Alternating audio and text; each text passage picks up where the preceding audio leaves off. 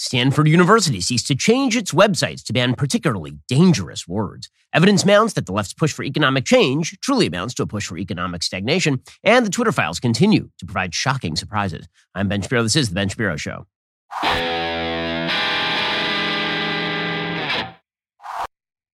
Ben Shapiro Show is sponsored by ExpressVPN. I talk about them every single show. Why haven't you gotten a VPN yet? Get ExpressVPN right now at expressvpn.com slash Ben. Well, college is a weird place these days. It has become weirder and weirder since I left college, which was approximately 2004. I was in law school until 2007. So I left full campus time about 2007. So it's been 15 years since I was full time at a college campus. Things were strange then. I wrote an entire book about indoctrination on college campuses circa about 2004. So this is going back a ways. But the reality remains that college is getting weirder and weirder. And now here's the thing all of the wokest and most foolish ideas have been mainstreamed into the algorithmic world.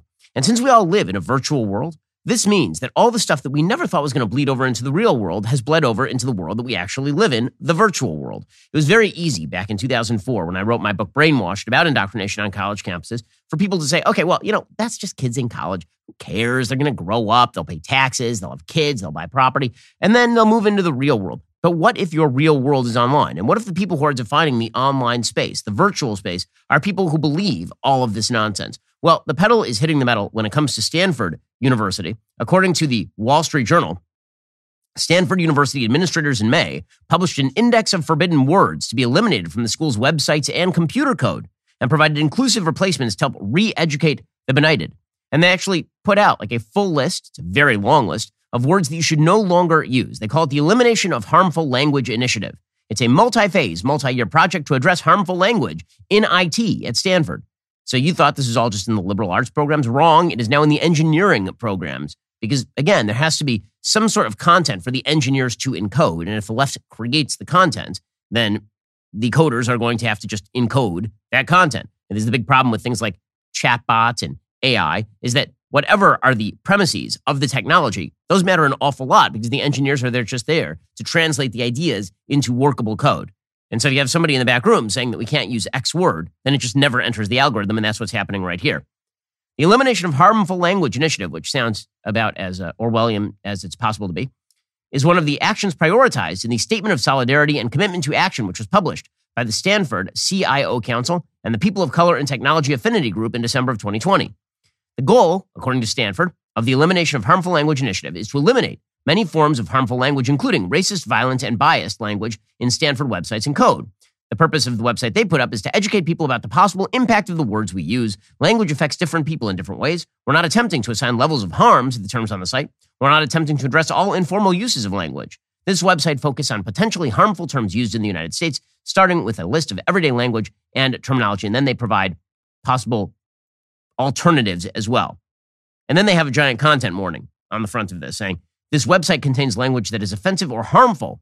Please engage with this website at your own pace. At your own pace. You have to take it slowly, guys, because you never know somebody could be offended.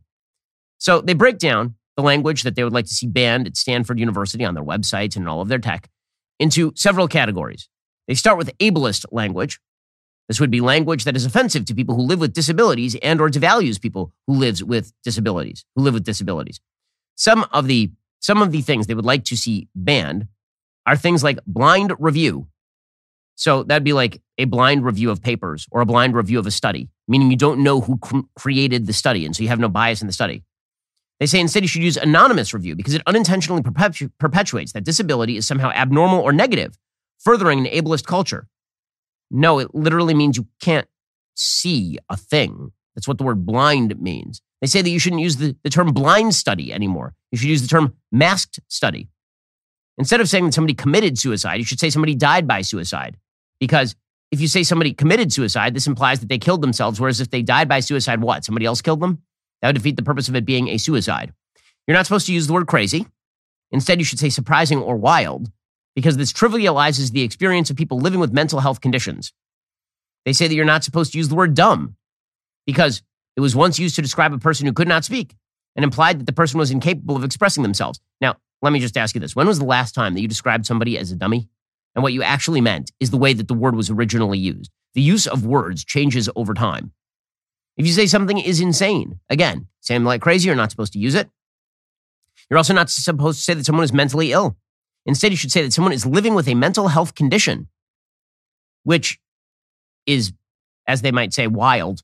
Because again, the problem is that some mental health conditions are illnesses and others are things like a concussion. Like, what, what exactly are we talking about right here? And they say you shouldn't say paraplegic. You shouldn't say quadriplegic. I don't even know what's supposed to be offensive about paraplegic or quadriplegic, but apparently this is now very offensive. We'll get to more on this in just one second. First, what's playing out right now over at the big tech and social media companies, it sets a pretty dangerous precedent. It doesn't matter what your politics are or who you voted for. Everybody should have the right to express themselves freely, but the big tech monopolies, they're not all that interested in that. Plus, they then monetize your data and make money off of you, which kind of sucks. Instead of allowing them to do all that, you should do the same thing I do. Use ExpressVPN. Free social platforms make their cash by tracking your searches, video history, and everything you click on, and then selling that data to the advertisers. When you use ExpressVPN on your computer or phone, however, you anonymize much of your online presence. ExpressVPN hides your unique IP address, making your activity much more difficult to track. The app encrypts 100% of your network data to protect you from eavesdroppers and cyber criminals. What I like most about ExpressVPN, it's really easy to use. One click protects all of your devices. Secure your internet with the VPN I trust for online protection. Visit expressvpn.com slash Ben. That's E-X-P-R-E-S-S-V-P-N.com slash Ben. Get three extra months free with my exclusive link. That's expressvpn.com slash Ben to learn more. Also, we are reaching the end of the year. A lot of sleepless nights leading up to Christmas and New Year's. Well, when you are in your bed, you need to be sleeping. This is why you need a mattress made just for you. Helix Sleep makes the magic happen. I've had my Helix Sleep mattress for years now. I love it. I sleep like a baby, even in the midst of a very busy season. A mattress should never be a one size fits all solution because why should you have to compromise on comfort? Helix has a sleep quiz. It matches your body type and sleep preferences to the perfect mattress for you. Because why would you buy a mattress made for somebody else? I took that Helix quiz. I was matched with a firm but breathable model because if it's too soft, I get back pain. And if it doesn't breathe, I tend to heat up at night. Helix knows that, and so they made me a mattress that is just for me. Go to helixsleep.com slash Ben, take their two-minute sleep quiz, find the perfect mattress for your body and sleep type. Your mattress will come right to your door for free. Helix has a 10-year warranty. You can try it out for 100 nights risk-free. They'll pick it up for you if you don't love it, but you're going to love it. It's not going to happen. For a limited time, Helix is offering up to 350 bucks off all mattress orders plus two free pillows for our listeners. That's an amazing offer. Take advantage of it right now at helixsleep.com slash Ben with Helix. Better sleep starts right now. Okay, then there's ageism. So instead of saying that somebody is senile, you're supposed to say that the person is suffering from senility, which doesn't actually change the meaning of the word senile. You're not supposed to use colonialist language. What is some colonialist language that's in, in constant use? Apparently, some of that colonialist language is uh, if you say the um, if you say the Philippine Islands, you're supposed to say the Philippines. All right, culturally appropriative. You're not supposed to use the word brave anymore. Stop using the word brave, everybody, because brave was the, originally the description of Native Americans, Native American warriors, because and and so that apparently is bad. So to use a term that people consider good, that was originally appropriated from Native American culture, but you're using it for a good thing somehow is bad for Native Americans. Chief, that has to be changed. Because if you uh, call a non indigenous person chief, it trivializes both the hereditary and elected chiefs in indigenous communities. Um, I'd just like to point out that the word chief has been long in use in, in the English language. I'm not sure that originated with, with Native American language. Guru. You're not supposed to call anybody a guru. In the Buddhist and Hindu traditions, the word is a sign of respect. Using it casually negates its original value. Does it? If I say someone's a guru, again, that's a compliment. This one is one of my favorites. You're not supposed to say Pocahontas. This one clearly Stanford just wrote this because Donald Trump kept calling Elizabeth Warren Pocahontas, which of course was him blowing the joke. The joke was Pocahontas, right? Because she's fake Pocahontas. They say you're not supposed to call someone Pocahontas because this is a slur and should not be used to address an indigenous woman unless that is her actual name. But um, what if you're addressing a woman who's pretending to be a Native American that way? Is that also is that also terrible? You're not supposed to use the term spirit animal anymore. There's gender based words that you're not supposed to use either. Remember, this is Stanford University, one of the top universities in the country, telling you that there's certain language you just should not use. You're not supposed to use the term preferred for pronouns anymore. This is amazing, amazing, just propaganda right here. Instead of saying preferred pronoun, somebody's preferred pronoun is different than their biological pronoun. You're supposed to just say pronoun. Their pronoun is X. Why? Well, because the word preferred suggests non-gender, non-binary gender identity is a choice and a preference. It is a choice. No one is born non-binary gender. That doesn't exist. There's no third category of human that is non-gender binary. They're intersex people, but those are not the same. The proof of this is that people routinely change their pronouns. Again, this is part of the full on leftist agitprop that suggests that your gender choices are entirely biological, but your biological sex is entirely arbitrary. So you, apparently you choose your sex, but you don't choose your gender, which is absolutely nonsensical nonsense. It's just crazy. You're not supposed to um, use the term ballsy anymore because that attributes personality traits to anatomy. you're not supposed to use fireman or firemen. You're supposed to, you should say firefighters instead because you're implying that um, most firefighters are men, which they are, because once again, sexual dichotomy exists. You're not supposed to use the term he. Unless you know the person you're addressing uses he as their pronoun, it is better to use they or ask the person which pronouns they use, which makes every conversation insanely awkward, obviously. You're not supposed to use the term ladies. You're not supposed to use the term man at all, like ever. You're not supposed to use mankind because the term reinforces male dominated language, even though everyone has understood for all of mankind's history that mankind refers to both men and women. You shouldn't use she. You shouldn't use transgendered, like with the ED. Instead, you use transgender. The term avoids connections that being transgender is something that is done to a person or that some kind of transition is required. Because after all, they weren't transgendered, they weren't changed in any way. They are transgender in that they identify in a particular way. You also shouldn't say you guys. Imprecise language. Imprecise language is terms that utilize euphemisms, vagueness, or inaccurate words to not say what one is trying to say. So after spending all of this time trying to make your language more inexact, now they're saying you should no longer use inexact language. You shouldn't use the term abort. Instead, you should use the term cancel or end because the term could unintentionally raise religious or moral concerns over abortion. You shouldn't, this one's one of my favorites, you shouldn't use the term American anymore, according to Stanford University. You shouldn't use the term American. The term often refers to people from the United States only, thereby insinuating that the U.S. is the most important country in the Americas. See, we've always said American to refer to members of the United States population. Um, and uh, now they're saying American could refer to somebody from El Salvador because they're Central American or Latin American. Mm-hmm. Instead, they say you should consider using the term U.S. citizen, which is going to make language extraordinarily difficult to use. Because, for example, if I say, if I'm a leftist and I say the Dreamers are just as American as anyone else, now I have to say the Dreamers are just as U.S. citizen as everyone else, which they are not. That's the entire issue. You should no longer use the term Hispanic. Latin X is what they suggest, obviously, because there's not a uh, Latino person alive who uses the term Latin X. This is made up by a bunch of Karens. Sorry, another term you're not supposed to use. You should, um, you should not use the term straight because the term implies that anyone who is not heterosexual is bent or not normal. You should also not use the term thug Although the term refers to a violent person or criminal, it often takes on a racist connotation when used in certain circles. Oh, so it's only sometimes racist, and it depends who says it. So if a if a Democrat says the word thug, then it's okay. If a Republican says the word thug, we're supposed to read black person in there. I'll leave it to your imagination. Who's more racist? The person who immediately flashes to a black person when you say thug, or the person who just used the word thug to, to describe a, a violent. Folks, what does everyone do when shopping online? Well, you jump to the reviews and you see what customers actually think. Well, Boll and Branch did the hard work for you. In a recent customer survey, 96% said Boll and Branch sheets get softer with every single wash. Boll and Branch sheets are made from the finest 100% organic cotton threads on planet Earth. Buttery to the touch, super breathable, Boll and Branch sheets are perfect for both cooler and warmer months. The luxurious signature hem sheets were made without pesticides, formaldehyde, or other harsh chemicals. They really do get softer with every single wash. Best of all, Boll and Branch gives you a 30-night risk-free trial with free shipping, returns on all orders. You're not going to want to return them. We love our Boll and Branch product. In fact, when I'm on the road, I actually travel with their cable knit throw blanket. It is that good. Their product is just awesome. After a long day, nothing feels better than a restful night's sleep in the softest, most luxurious sheets. Sleep better at night with the softest sheets from Boll and Branch. Get 15% off your very first order when you use code BEN at bollandbranch.com. That's Boll and Branch, spelled B O L L A N D, branch.com. Promo code BEN. Exclusions apply. See site for details. Bollandbranch.com. Person. Now, the reason that I'm pointing all this out is because all of this stuff, it starts off on the fringes of society and then it is mainstreamed into the rest of society. And what it amounts to is a flattening of communication. It amounts to a new code that we all must use in order to appear in well groomed public circles.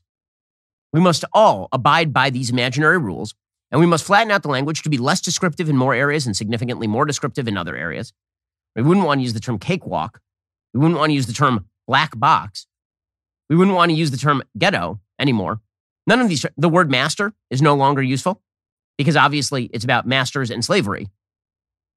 Even though the word master again has been used in a wide variety of contexts, if you're a master at a particular craft, this does not mean that you have slaves. You're no longer supposed to use the term white paper because it assigns racial value connotations based on color, white as in good. We're talking about a white paper, like a position paper. What would you call it? A black paper? How could you even print text on a black paper? What the hell are you talking about?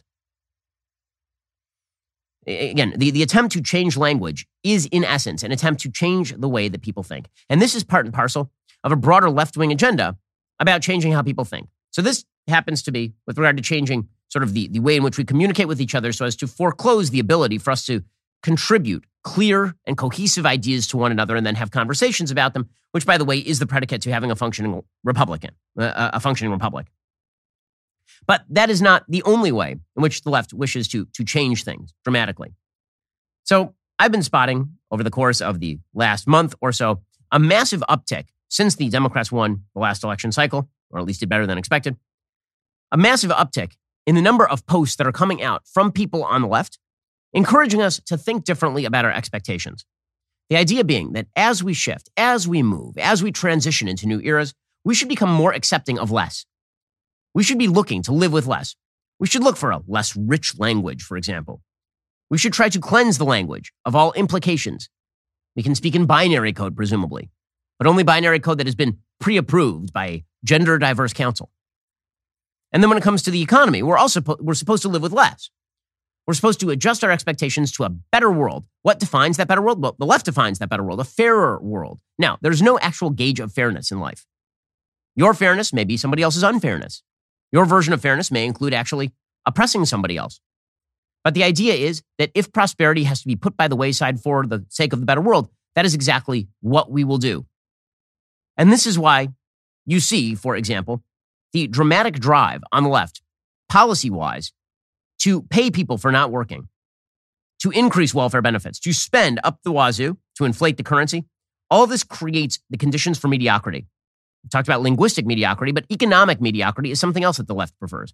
See, the thing about this is the, the thing about the, the state and state redistribution, the state can only redistribute resources created by somebody else. Elizabeth Warren always likes to say, you didn't do it on your own which in a technical sense is true. Nobody succeeds economically on their own. They're born into a particular system, they have particular resources, they're educated in a particular way. We are all part of a giant social fabric. However, the reverse is also true. The government has no money of its own. The government does not magically have the ability to create and innovate. In fact, what government typically does is it redistributes the innovation and creativity of others. And the more redistribution it does, the more it changes the incentive structure, the less innovation gets done the less actual creativity happens. The more things stall out, the more mediocrity you have to redistribute. When government is particularly heavy, what you end up with is something like the Soviet Union no innovation, no growth, no creativity, redistribution of the seven potatoes left in the country. So everybody is equal in their misery. Well, that seems to be the agenda more and more of the, of the Democratic left in the United States. The New York Post has a good piece by Steve Moore, Casey Mulligan, and E.J. Antoni talking about the extent to which we are ex- expending extraordinary, extraordinary amounts of money on people who refuse to work in the United States. Most Americans believe, they say, in a reliable government safety net in America, so that when people fall on tough times or lose their jobs, their families will not go hungry, lose their homes, or suffer deprivation. But most Americans also believe that government assistance should be short term and aimed at quickly getting people back on their feet, into a job, and on the road to being financially self sufficient and a contributor to our economy. Today's welfare programs are failing to accomplish that goal. Did you know that families earning half a million dollars a year can receive Obamacare subsidies, or that in some states, unemployment insurance benefits can be equivalent to a job with an annual pay of $100,000? It's shocking but true, and it might explain why so many businesses can't get workers back on the job almost three years after COVID 19 hit these shores. Today, there are still at least 3 million fewer Americans working than there were in 2019. There are many reasons for the worker shortage. One is that in many states, welfare actually pays you more or nearly as much as respectable middle class jobs. Under Presidents Barack Obama and Joe Biden, many of the highly effective work requirements, which were instituted in the 1996 bipartisan welfare reforms, have been eviscerated. Often, limits for public benefits have also disappeared, while Congress and states have made benefits more generous. Many programs, like the Supplemental Nutrition Assistance Program, food stamps, are means tested, so only low income people qualify for them, but other handouts are not. Which means that in 24 states, unemployment benefits and Obamacare subsidies for a family of four with no one working are the annualized equivalent of at least the national median household standard. In 24 states, in other words, you get paid as much to stay at home as you do to make the median in the United States. In a dozen states, the value of unemployment benefits and Obamacare subsidies exceeds the salary and benefits of the average teacher, construction worker, electrician, firefighter, truck driver, machinist, or retail associate. In New Jersey, a family of four can receive benefits equal to an annualized earned income of $108,000 with no one working. In Connecticut New Jersey, a family earning $300,000 a year can receive Obamacare subsidies. New Jersey is a state where a family can earn the equivalent of $100,000 a year if both parents are collecting unemployment and Obamacare subsidies for health care. In Connecticut, the benefits reach $80,000. Now, unemployment insurance is at least time limited to six months in most states. But while Americans are receiving those benefits, the financial incentive to jump into the job market is low. And again, a lot of this has to do with a restructuring of how work is supposed to work, about how life is supposed to work. The, the job, in the view of, of much of the Democratic Party now, is radical redistributionism with the goal of mediocrity for everyone equality and mediocrity. This apparently is the case of Jamelle Bouie over at the New York Times. We'll get to more on this in just one second. First, it is very difficult to find good employees. I mean, really, really rough. We've had a labor shortage in this country for a long time. There are 3 million fewer people working now than there were in 2019 a lot of people are just staying out of the workforce, and that means that you really have to find the best people to fill that job opening. This is why you need ZipRecruiter. ZipRecruiter makes hiring during the holiday season a lot easier. Now you can try ZipRecruiter for free at ziprecruiter.com slash dailywire. ZipRecruiter uses powerful technology to find and match the right candidates up with your job. You can easily review these recommended candidates and send a personal invite to your top choices so they're much more likely to apply. ZipRecruiter also has an easy to use dashboard with a complete suite of tools that lets you filter, review, and rate your candidates all from one place. Discover the joy of hiring with ZipRecruiter. Four out of five employers who post on ZipRecruiter get a quality candidate within day one. See for yourself. Head on over to this exclusive web address. Try ZipRecruiter for free. ZipRecruiter.com slash dailywire. Again, that's ziprecruiter.com slash D-A-I-L-Y-W-I-R-E. ZipRecruiter is indeed the smartest way to hire. Go check them out right now at ziprecruiter.com slash dailywire and try them out for free.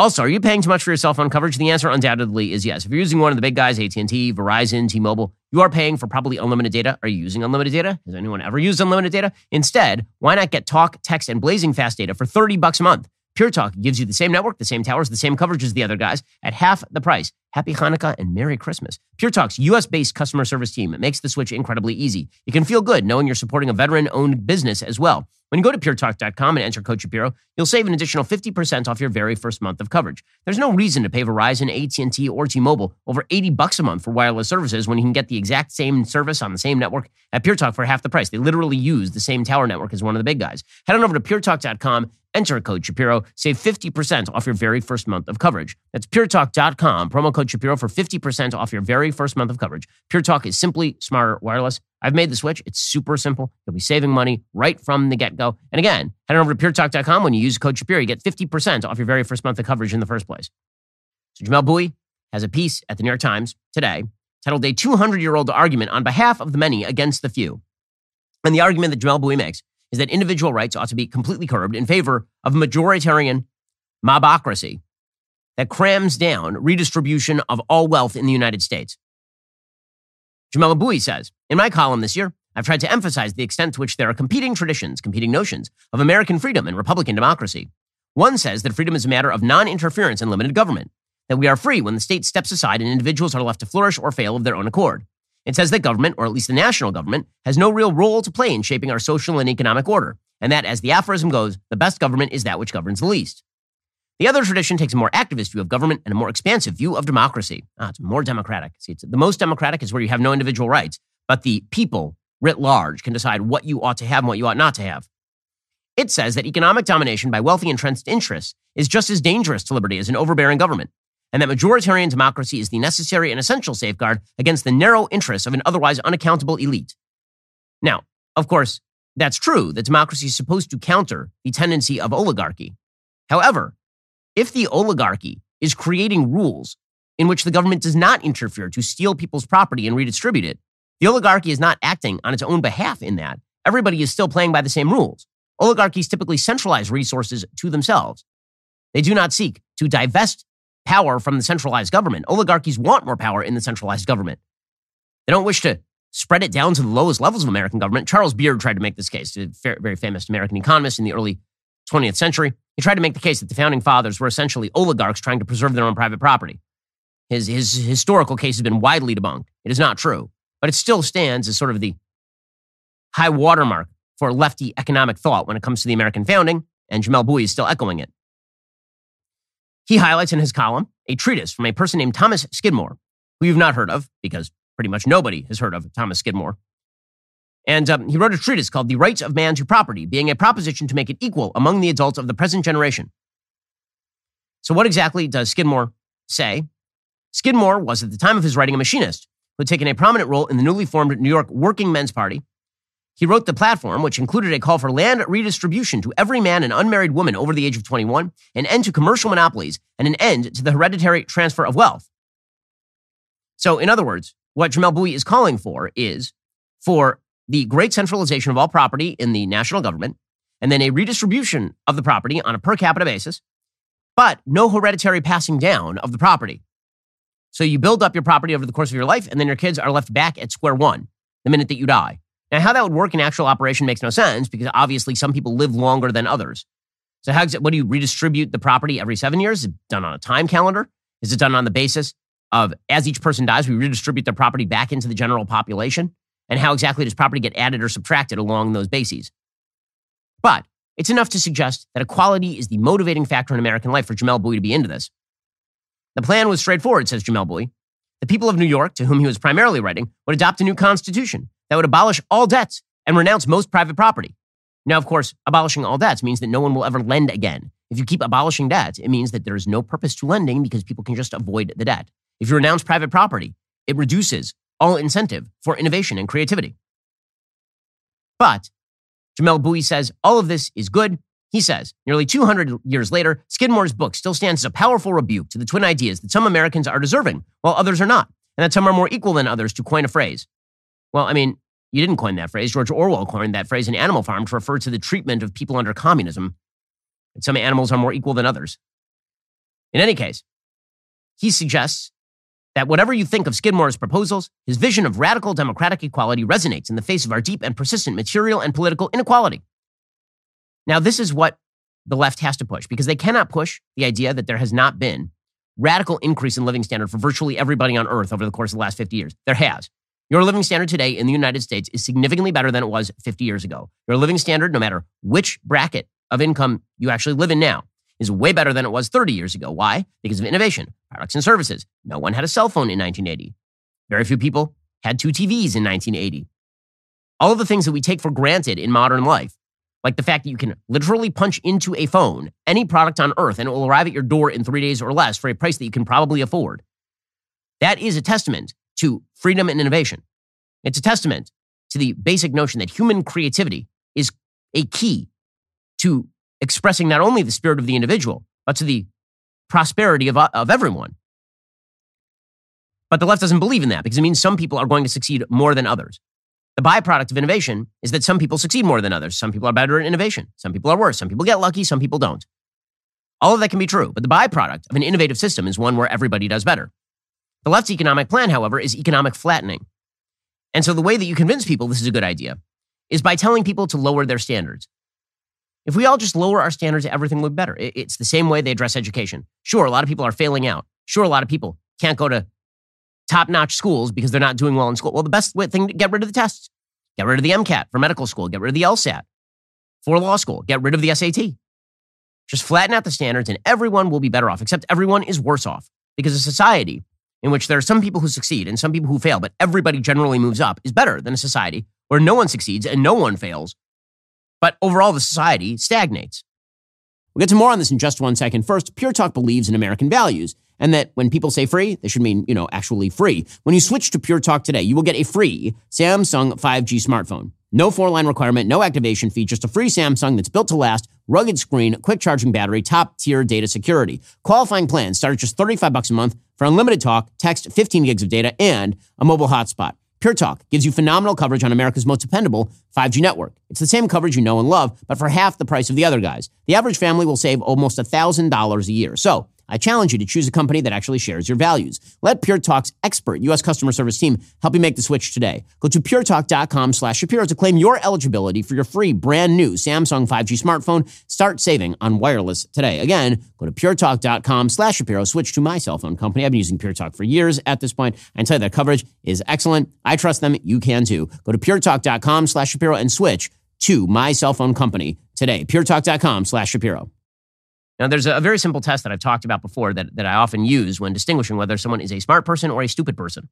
The test is this Would you rather be the smartest person in a given society, or would you rather be the stupidest person in a given society? Most stupid people will say they would rather be the smartest person in a given society because this means that you dominate. In the land of the blind, the one eyed man is king. You'd rather be the king of Afghanistan than to be a, a welfare case in the UK.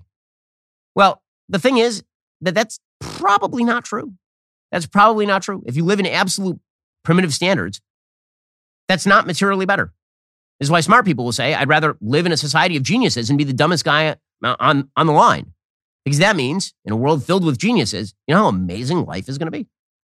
As the world gets more innovative, as the world gets more creative, the world gets better.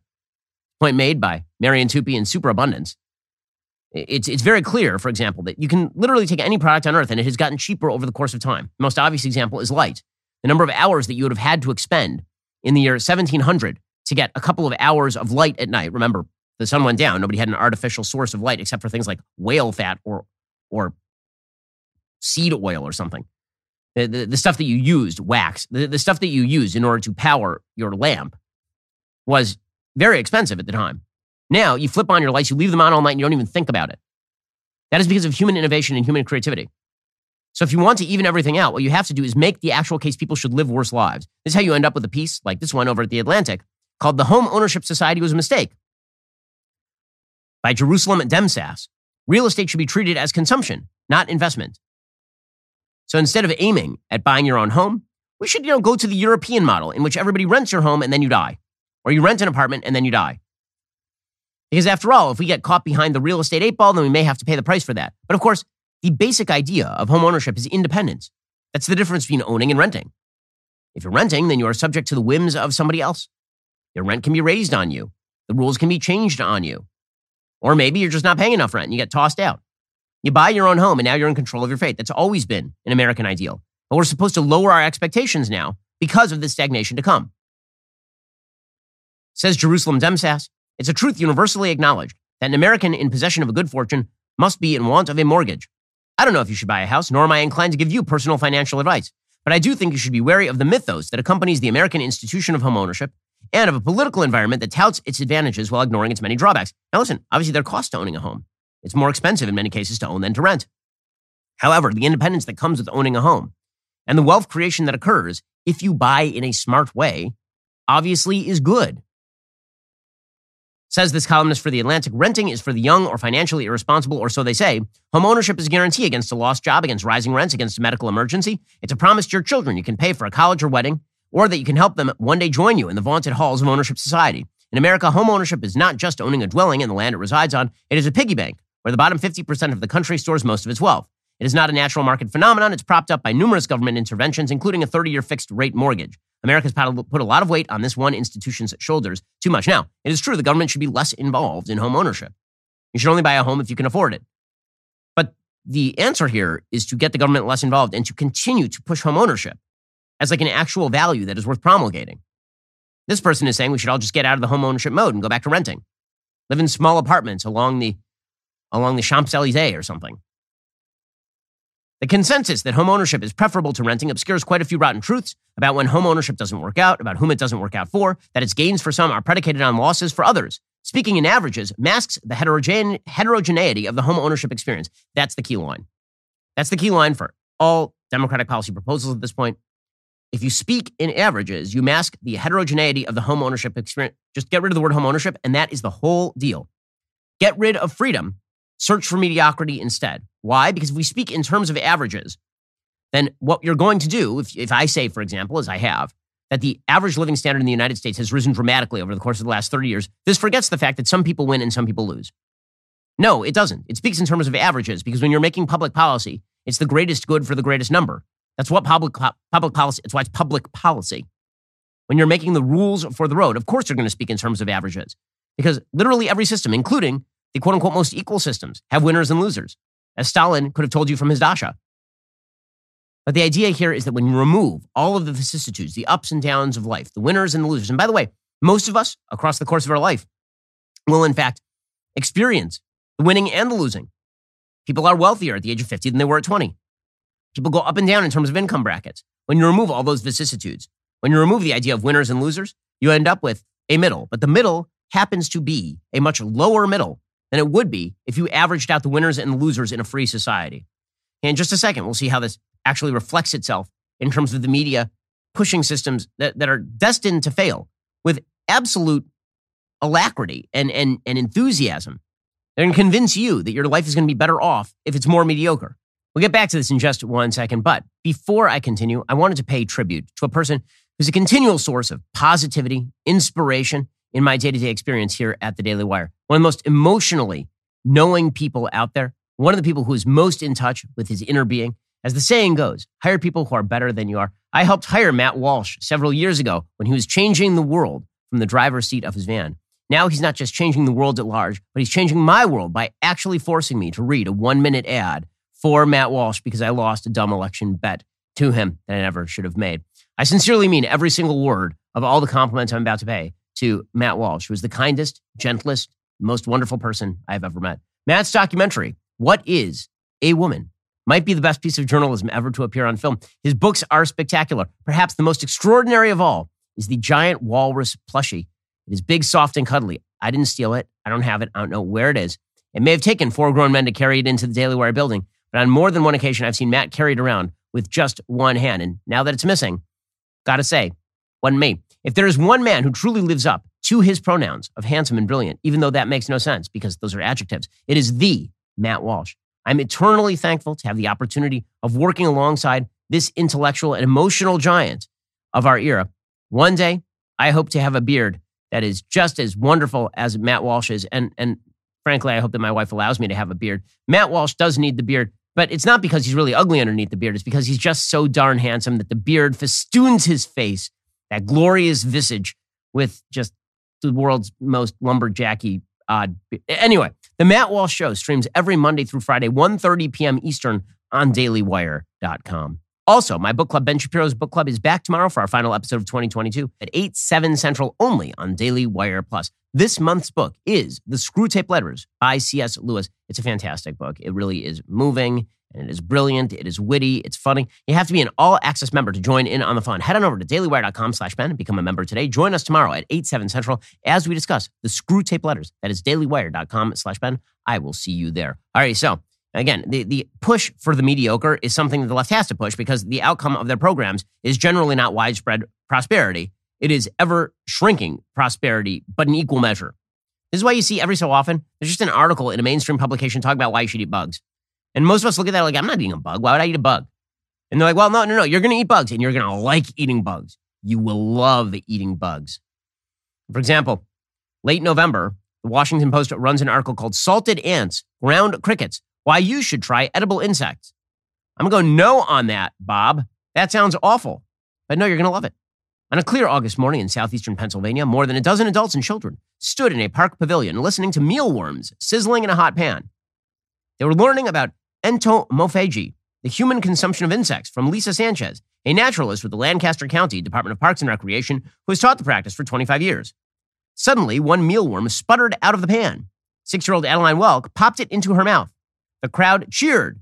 It's not bad, she explained. It kind of tastes like kettle corn. It's not that bad is uh, the it's not that bad is the slogan of the left. It's not that bad. Maybe it is, and you're just convincing yourself it's not that bad. Maybe it really does suck like a lot to eat bugs. Maybe we've spent entire periods of human civilization trying to avoid eating the bugs.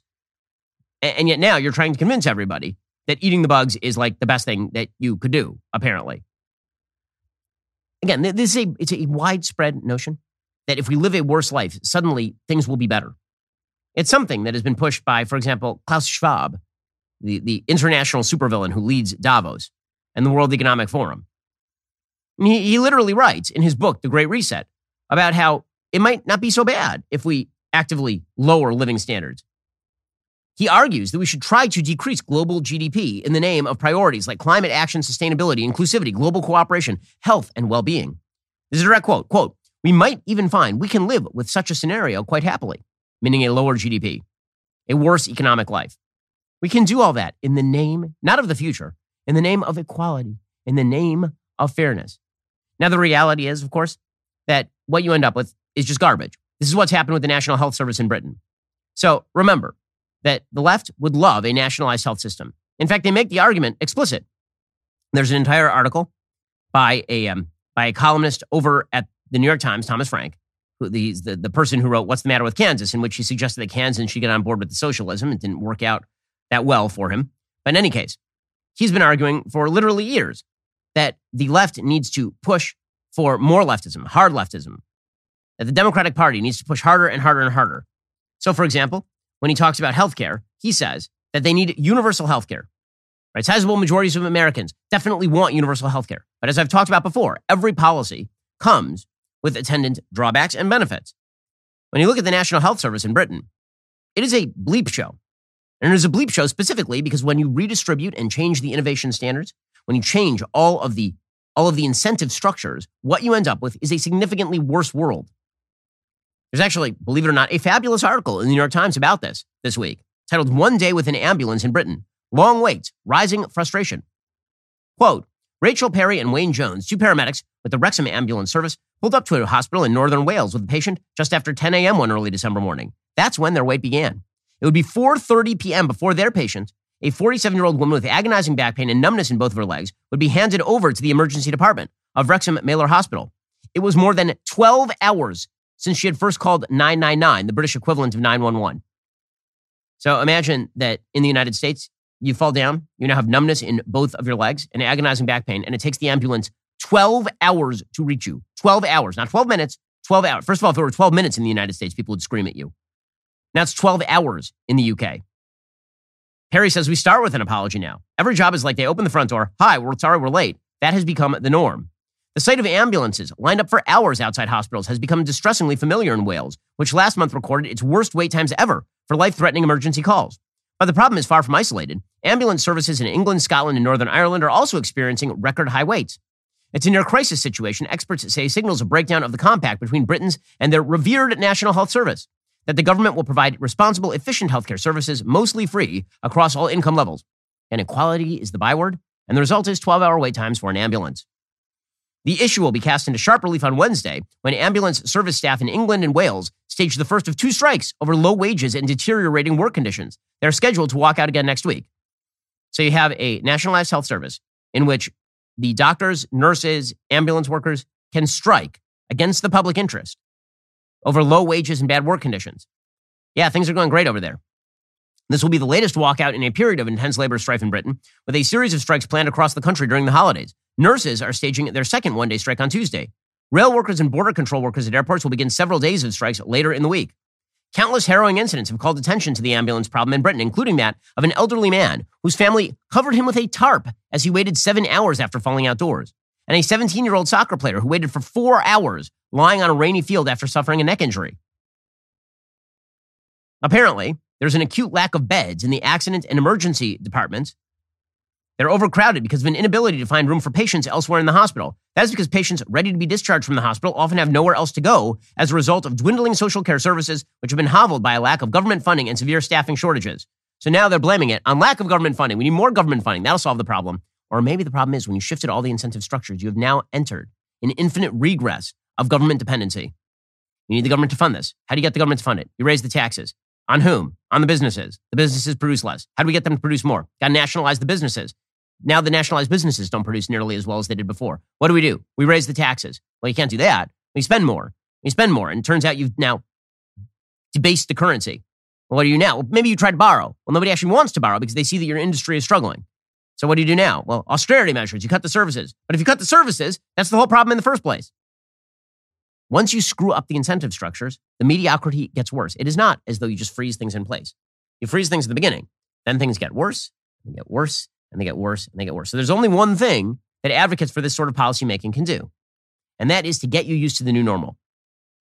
The new normal, the new normal in which they pay you to stay home if you're in the United States, and you say that you're on disability even when you're not. The new normal in which in Britain you wait 12 hours for an ambulance. The new normal in which you think about eating bugs. These are extreme examples, obviously, although the ambulance situation in Britain is an actual real crisis.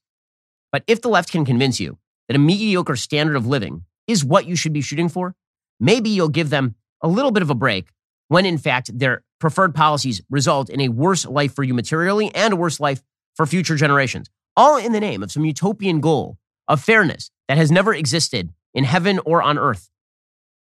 This, this belief system, Thomas Sowell called it the quest for cosmic justice, that you can create the curative for human inequality, that you can destroy innovation in the name of a better redistribution of intelligence, means, the world's resources, work ethic. You can do all that. You cannot. You cannot, nor should you. Because if you do, you make life worse for literally everyone.